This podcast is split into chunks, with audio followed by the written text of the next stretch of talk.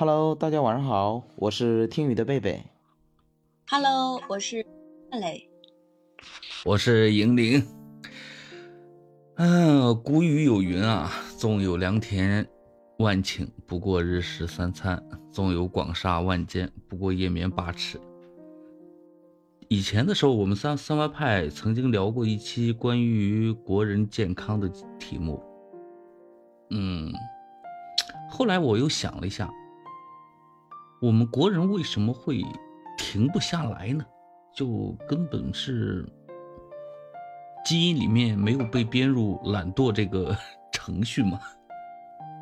嗯，勤奋这个东西自古以来都是我们中华民族的传统美德呀，啊，是吧？但是这这种东西反正是咋传书上承下来的呢？都是这么写的，我们也都是这么做的呀。因为中国人民吃苦耐劳，勤劳勇敢。嗯，是是真的闲不下来吗？嗯，我我是觉得这样啊，就如同小孩子说他特别爱学习一样，我就觉得这是放屁，这种纯扯淡。因为爱玩才是天性嘛，才是小孩子的天性嘛。你你想，人的本性应该是贪图享乐的呀。为为什么吃苦耐劳就成为美德了呢？从小教的好呗，言传身教，家人言传身教都说要，呃，不是说吃苦耐劳，反正都是说要勤奋，什么什么什么，嗯、要要要怎样怎样的。然后父辈都是这么做的，那我们也都是这么来的呗。前一段时间，中国统计局统计出了一组数据，嗯，中国的企业人均周工作时间是四十九个小时。呃，周工作不知道这是什么概念？四十九，对，呃，每如果说按五天来算的话，每天将近十个小时了。嗯，我不知道这个数据是怎么来的，反正对照一下自己的话，啊，那这工作时间不叫事儿。呃，你要这么说的话，我们上个星期已经通知下来了，二四年的工作的那个叫什么啊、工作状态大概是一三五加班两小时，星期六加班。这又是哪个鳖孙想的想的损招啊？这是。呃，不知道，反正 应该差不多能达到周工作那个将近五个小时了吧？不给统计局拖后腿。嗯，那我问贝贝，如果你对这样的结果不满意，你会选择辞职吗？啊、不会，我挺满意的。因为说实话，嗯，我正常来说的话，包括现在，我下了班之后，我也不会很着急的啊往家里赶，或者是怎样，因为家里也就我一个人，我回家没什么资，没什么事情做，嗯，或者是录书的话，都是晚上录了，然后我宁愿在那个叫公司里磨蹭一会儿，或者是做点什么，我是不着急走的。嗯热爱工作，热岗敬业，嗯，每年都会被评为嗯三八红旗手。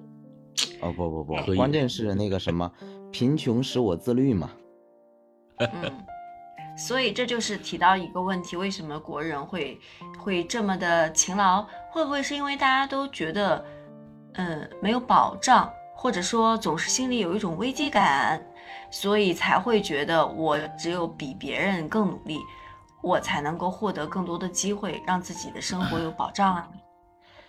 你其实有没有听说过，我们，呃，我们特别是父辈这一代，他们之前啊都有一个想法，都是啊自己多哪怕累一点、苦一点，嗯、节省一点、节俭一点，要留点东西给后辈，留的越多越好，所以以至于，嗯，父辈包括之前的那些老一辈，他们都是很努力、很很勤劳的，就想给子女多留一点儿。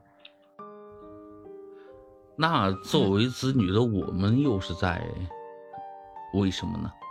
那我跟梅英还是还是有有孩子的目前，但是贝贝到现在还没有成家。那对对，那你这么辛苦的工作是为什么呢？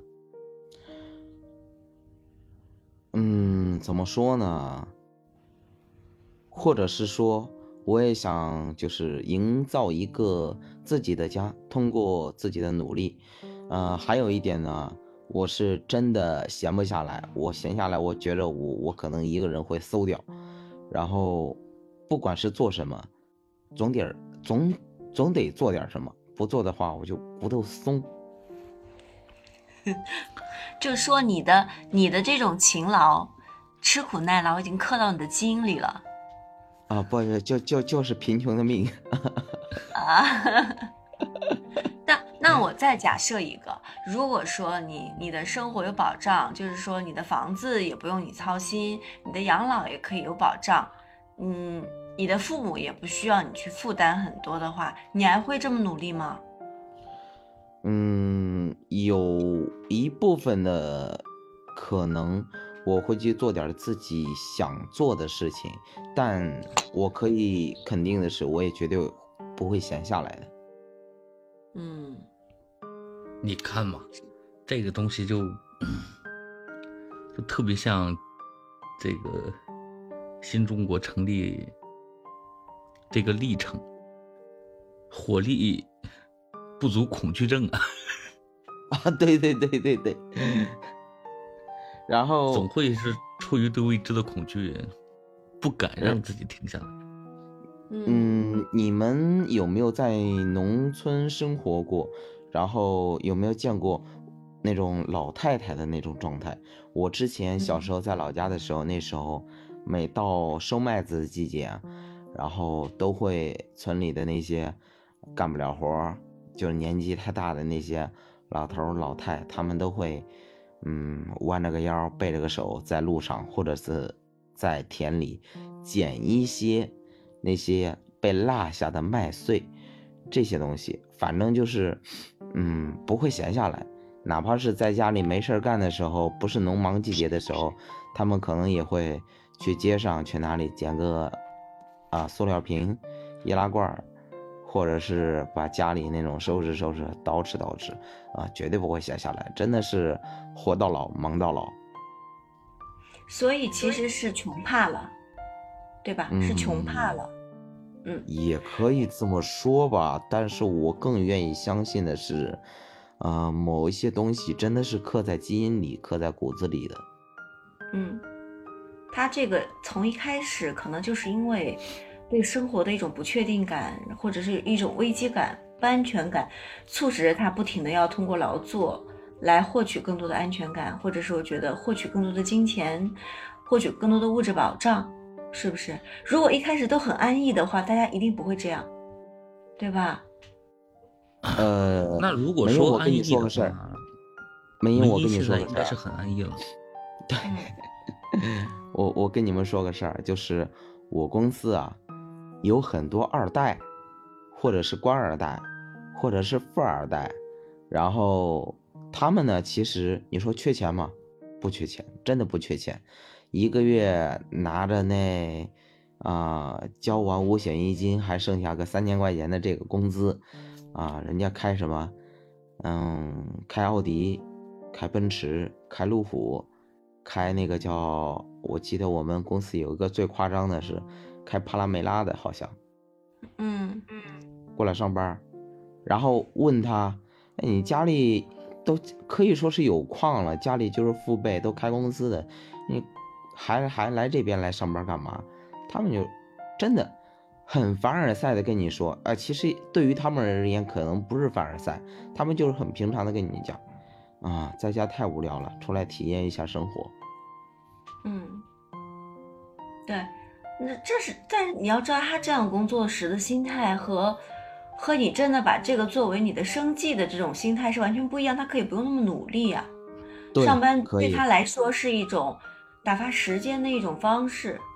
可是对大多数人来说，可能上班，我不上班，我就意味着我的生活品质要下降，甚至我可能温饱都无法解决。